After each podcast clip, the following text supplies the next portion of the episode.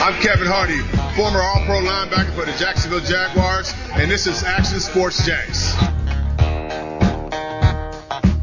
You said this how one person destroyed our 2017 AFC Championship team. Leonard, talk to me. What do you mean by that?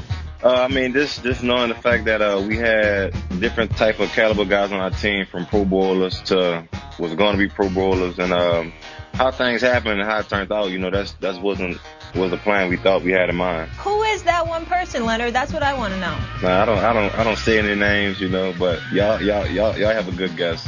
Is it yeah? Is that fair to say? It's someone in the front office, maybe high up in the front office. Is that fair to say, Leonard? Yeah, you can Maybe say used that. to work in New York. That's Leonard Fournette on first take. And that's a shot at Tom Coughlin right there.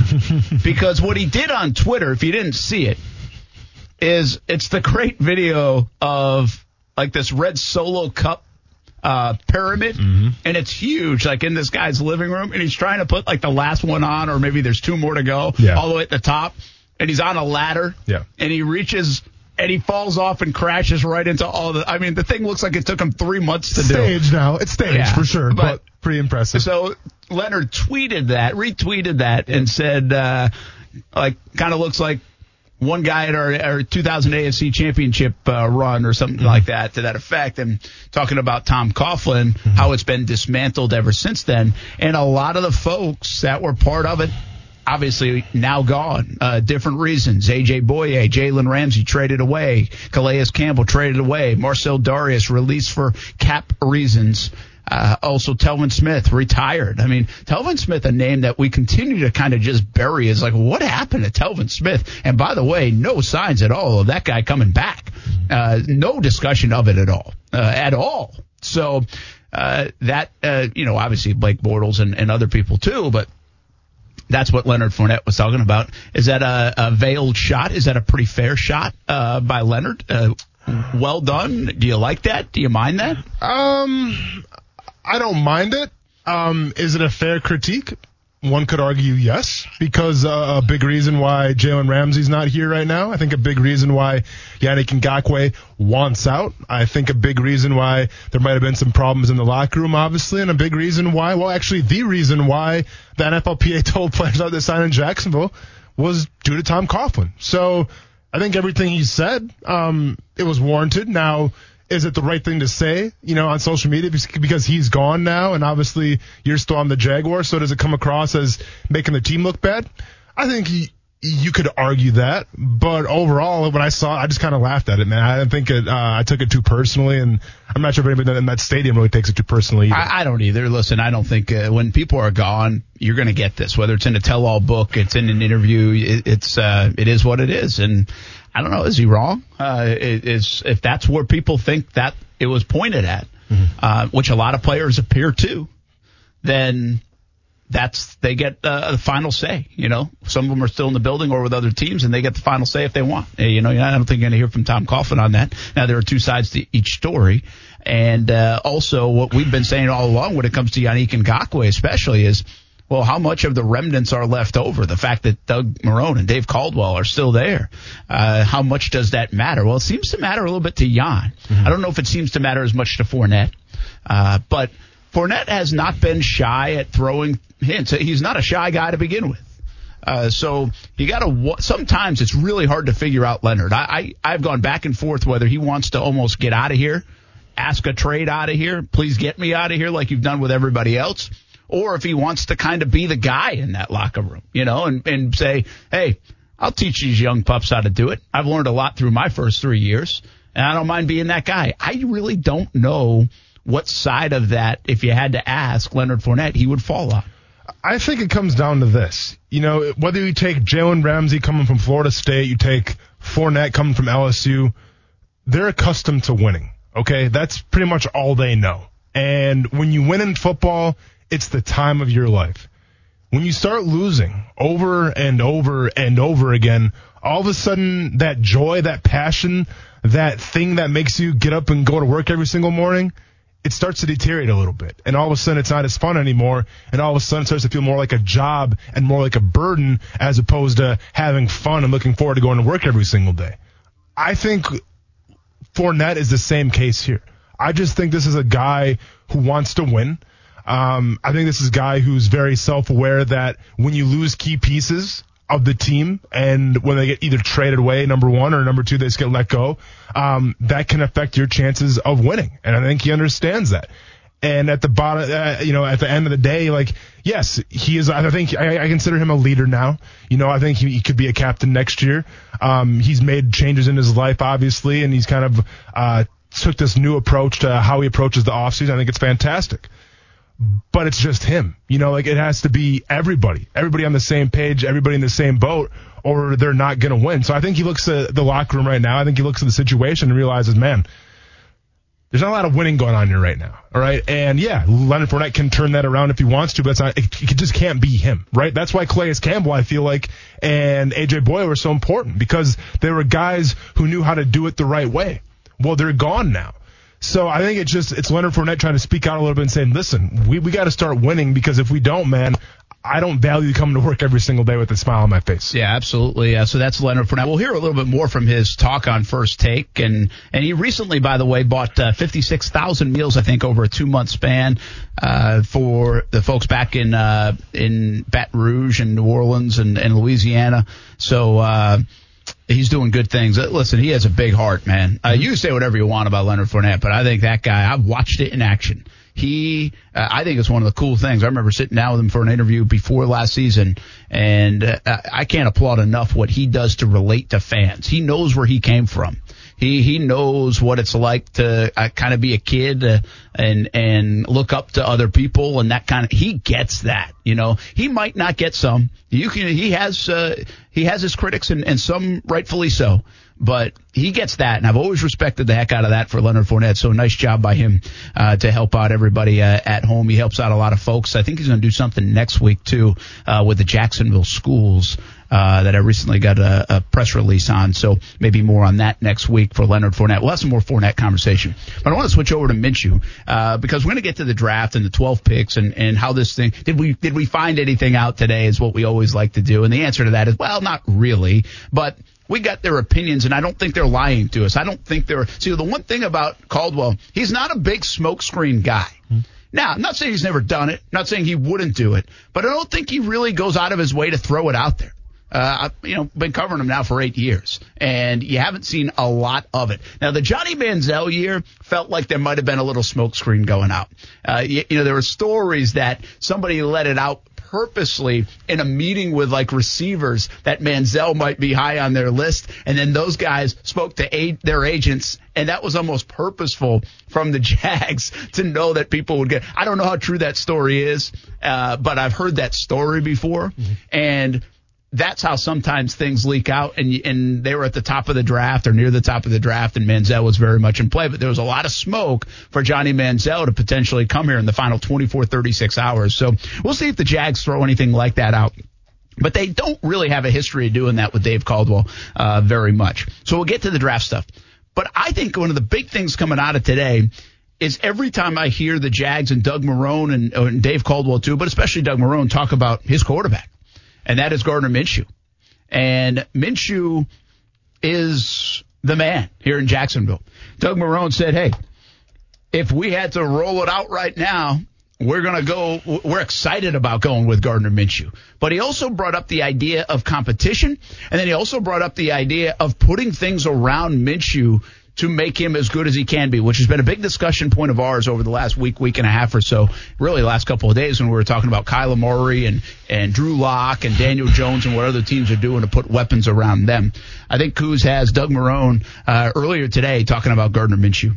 Well, I think I think when you look at it, I think you know first of all we we evaluated everyone in the draft. I mean, so we evaluated you know the quarterback position just like we evaluated the defensive end, running back position, every you know, and I think a lot of times you'll look out there and, you know, right now, you know, this, this question, uh, I hope, you know, everything gets straight. Right now, if we want to play, Gardner Minshew's our guy and I'm excited about that.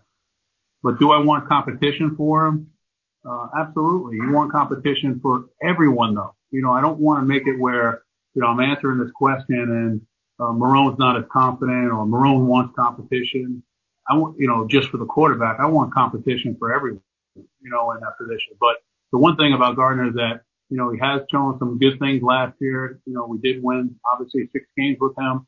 Uh, he's a guy right now that's working his ass off. I mean, um, so again, you know, right now we're working on getting a better football team, like Dave said, if we could bring someone in, or, you know, the other thing is, hey, bring some people in around that, that can help that position at quarterback. I think everyone has to prove, um, you know, no different than if we're talking about, you know, Josh Allen who had a great year or DJ Chark who had a Linder who had a great year.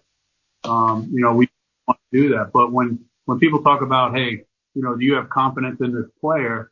Well, when you put a player on that field and he's a starter, you know, what you're saying is I have total confidence in this play. I mean, because if you don't, you're really selling, you know, the, the team short, the organization short, and the fans short. So anyone we put on that field. But if you're asking me, am I happy with Gardner? Absolutely. Yeah, and that's uh, Doug Marrone, a, a, long answer to uh, Gardner Minshew. But I, I, you know, first of all, I appreciate Marrone because he gets it right. He's like, hey, don't sit here and run with this, whatever I say, and then make this a headline mm-hmm. into, oh no, no, no one. But he's trying to also tell everybody on his football team, and you always have to do this as a coach. Is there's always competition, mm-hmm. and so don't be surprised if we do anything. I think what it screams to me and what it screamed to us the entire time is, you got to go back to about a month ago. I said this and if I'm Shad Khan, uh, a little role playing, right, which isn't bad, uh, eight billion dollars in my check account, a kismet, all this other stuff, that's not mm-hmm. bad. Mm-hmm. I, I, don't mind that. I wouldn't either. Yeah, but uh, if I was Shad Khan, I might say to Dave Caldwell and Doug Marrone, I don't want a young quarterback in this draft. I want to see what I have with Gardner Minshew. I want to see what this is. Mm-hmm. I want to see from a football standpoint, he's earned the right of that from last year. I want to see what it could do from a business standpoint. I don't want that. Now, if you want to go get a veteran quarterback because you want more experience in the room, I would I would not be surprised to hear that. Like I might say that. Now it's hard to do because what if they come back and say, "Hey, if Tua slips, like we think Tua is unbelievable. Like you you might think Trevor Lawrence is good next year. We think Tua is that guy." Yeah. So that's why it's unfair to blanket say, well, you, you never do it. You never do it. You can't. But you get my point. I'm just thinking quarterback is not even an option because they're riding with this guy. And I think Doug Marrone kind of is in, is insinuating the same, but he also knows the draft is a funny thing and you mm-hmm. never know how it works out. I do think what you said all along and Andy Dalton makes some sense, whether they're willing to trade or if they just go get him when he gets cut eventually by Cincinnati, which I think a lot of people assume he will. That's what I think the Jaguars are doing right now, right? Because you still have Cam Newton available. You have Jameis Winston available. And, and what hurts Andy Dalton's trade value right now is the fact that Cam Newton – and Jameis Winston are still available because he's always going to be the third guy out of that group. Absolutely. No, no one's going to go out of their way to try to. those three. He's a cheaper guy, but no one's going to go out of their way to get Andy Dalton on their team if Cam Newton and Jameis Winston are available, regardless of how much it costs.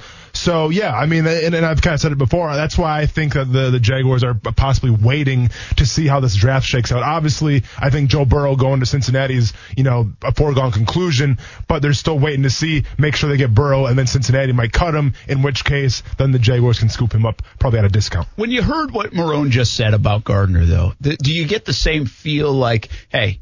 We're happy with this guy. We like this guy. We think we can win games with this guy. Let's build around this guy. And also, does it almost validate your thoughts of they went in there and said to Shad Khan, hey, if you take us back, we're going with this guy. you know, whether we trade Foles or not. Mm-hmm. And see, now it's a little bit different because when we talked to Marrone at the combine, it was Foles was still in play, hadn't been traded yet. But now they can open up a little bit more about Minshew, wrap their arms around Minshew and say, hey, he's our man. So I got the sense of that. I don't know if you did. Uh, no, I mean, listen, I've, I've been very adamant about this since the season got out with. The analytics say Gardner Minshew could be special. His teammates say that Gardner Minshew is special, and the coaches seem to love him say no more. See what you got with Gardner Minshew now. And I think, you know, Shad Khan can a- a- echo those, you know, those same words. And obviously, if you want to put the, the, the business side of it, you know, the, the, the, guy's a cash cow waiting to happen. So I think he is, he is the trifecta, I guess the quadfecta, if you will, of what makes a great quarterback. And you have to ride it out this season to make sure that's what he is. Yeah, I agree with you. Um, it, now they have to build around him. And, and mm-hmm. I think he acknowledged that a little bit with playmakers. Uh, they have to put him in a great situation. Uh, something else that minor came out of today, but it was mentioned a couple of times and was mentioned right there by Marrone is Brandon Linder. If you ask anybody in that building, played fantastic football last year. That is like a crime to say here in Jacksonville that any offensive lineman played fantastic. Mm-hmm. But I, Linder, I'm telling you, up and down from December to now, anyone you talk to in that building will rave about the way Linder played. I don't know what that is. I don't know what that's supposed to look like, but it's good to hear, isn't it? Well, he was second on um, consecutive plays for not allowing a sack. He, he was second out of all offensive linemen. So, I mean, I'm sure that's got something to do with it. Um, Linder plays that position where, I mean, especially where he's at. Uh, obviously you don't notice him that much, right? And we, we broke it down a little bit on the wall that says it all. There was a few plays last year where the entire offensive line had their backs turned, right? They're looking in the backfield, watching defensive tackles, watching defensive ends, watching blitzing linebackers make plays on Fournette and company in the backfield. So, with that being said, yes, there, has been some instances where Brandon Linder probably didn't look that great.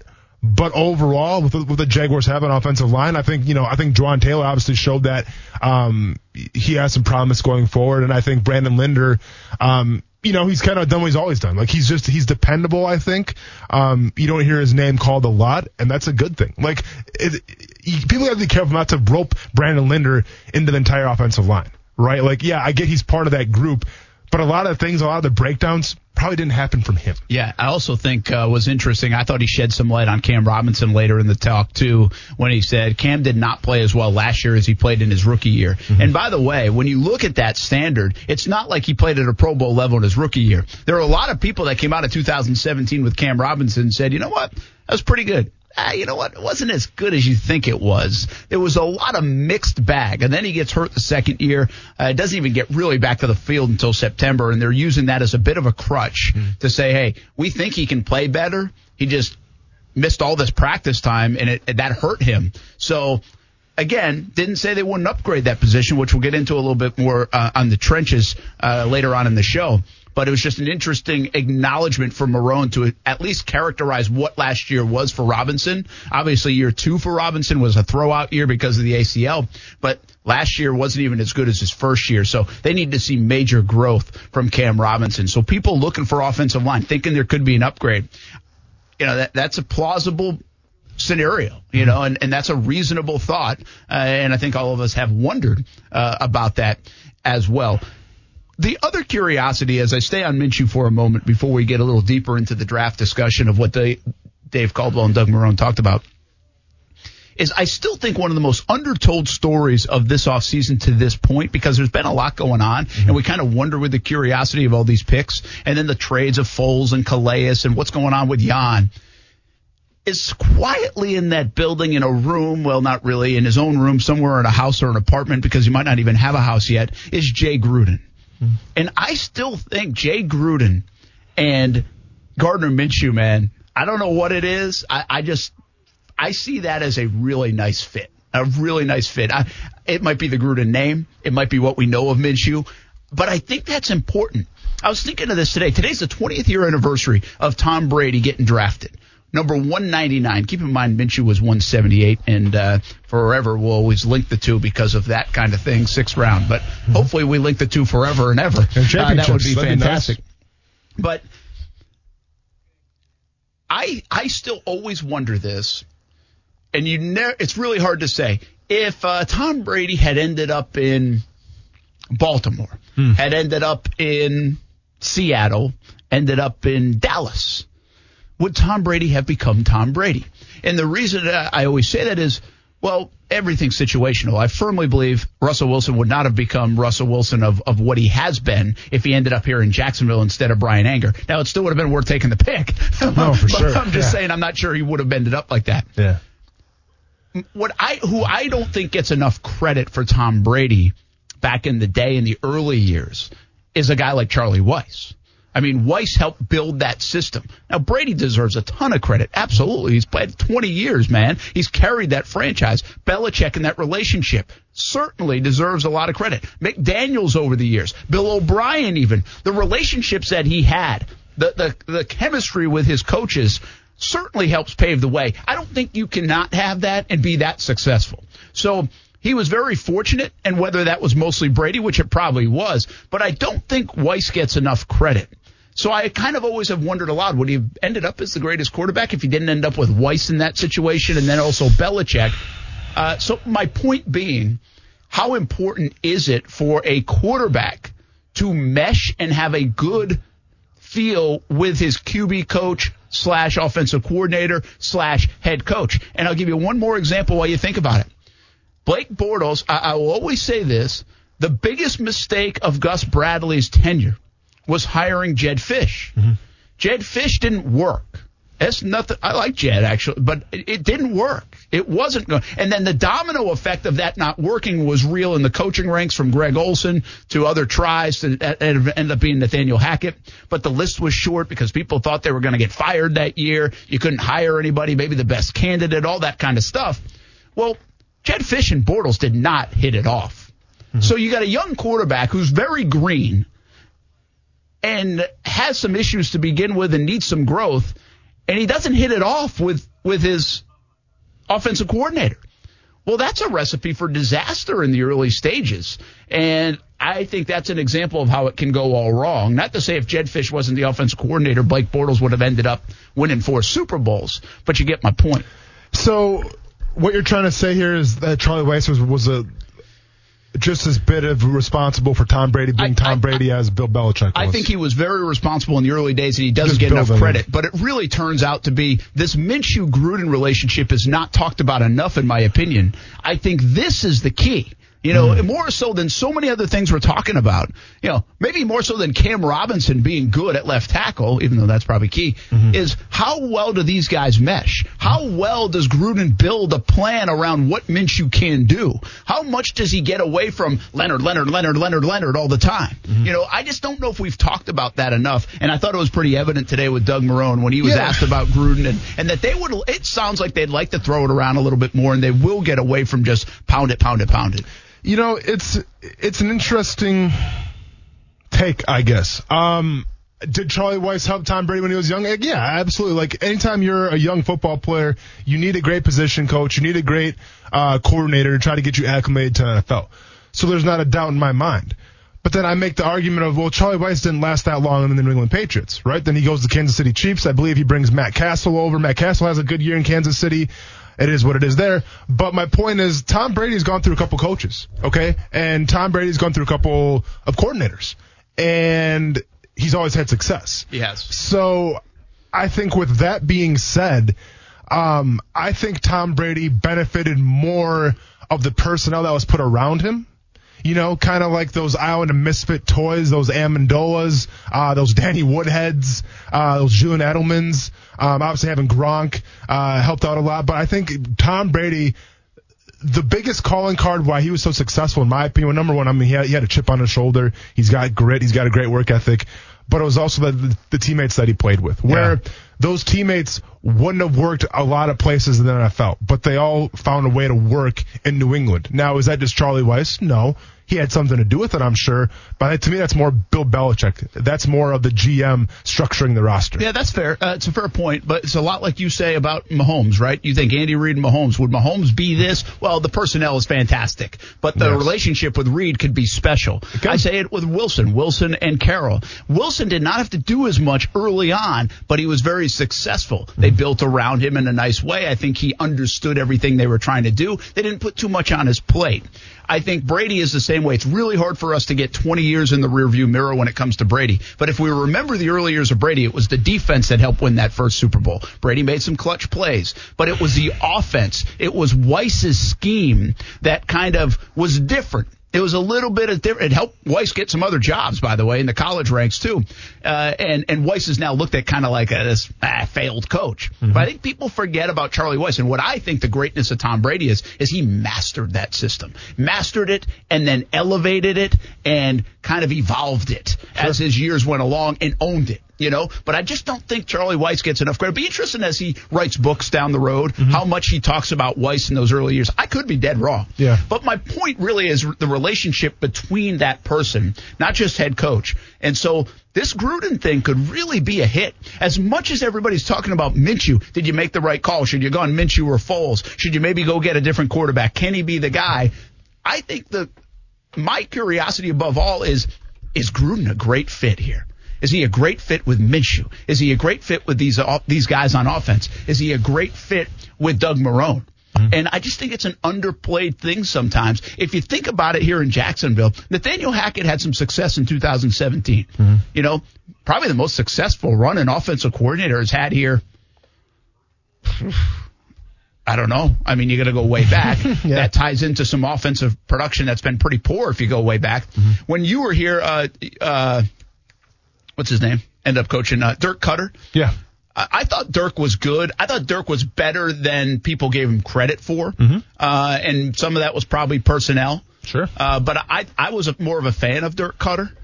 That's the ne- last guy that kind of jumps out to me. Mm-hmm. Uh, Hackett had the big year in 17, did some good things well. Uh, did some good things well, did some things well. Uh, and then I would say Koetter. But it hasn't been this long list of, oh, those are great offensive minds, great coaches, great. And I'm not saying they're not good coaches. I'm talking about the fit. The fit just hasn't been there in Jacksonville. I really wonder, long story short, I really wonder if Gruden uh, is that. And, and if yeah. it is, it could be a big home run, man. Well, and listen, I mean, Gruden, obviously, if, if he is the right fit, then you're going to have success, and that's fantastic. One could argue then, well, you know, let's say depending on how the season goes next year, does he get another head coaching gig then? Does he take over as head oh, coach? Oh, yeah. Like, I mean, those. The, all, you know, all those questions have to come to light. But also keep in mind too, the quarterback's coach, Ben McAdoo, spent time in Green Bay. Another one. He had Brett Favre and Aaron Rodgers. Aaron Rodgers was the first guy to tell you that Ben McAdoo was a big piece. He was a big cog of why Aaron Rodgers became Aaron Rodgers. And Aaron Rodgers is the first person to say that. So, you know, being in that quarterback room with Brett Favre, Aaron Rodgers, having that young guy who is coming up, and let's be honest, living in Brett Favre's shadow cannot be an easy thing. McAdoo helped Aaron Rodgers out. So I think having the combination of Gruden and McAdoo, now keep in mind, two former co- head coaches too as well. So you have to ask the question: Is it too many cooks in one kitchen? Because you have Doug Marrone, you have Gruden, and you have McAdoo. I mean, can can three head coaches essentially coexist together? We'll find out. But I think on paper right now, the way it looks, you have to like what you see. By the way, uh, you know it's it's tough being the GM and role playing as the owner sometimes.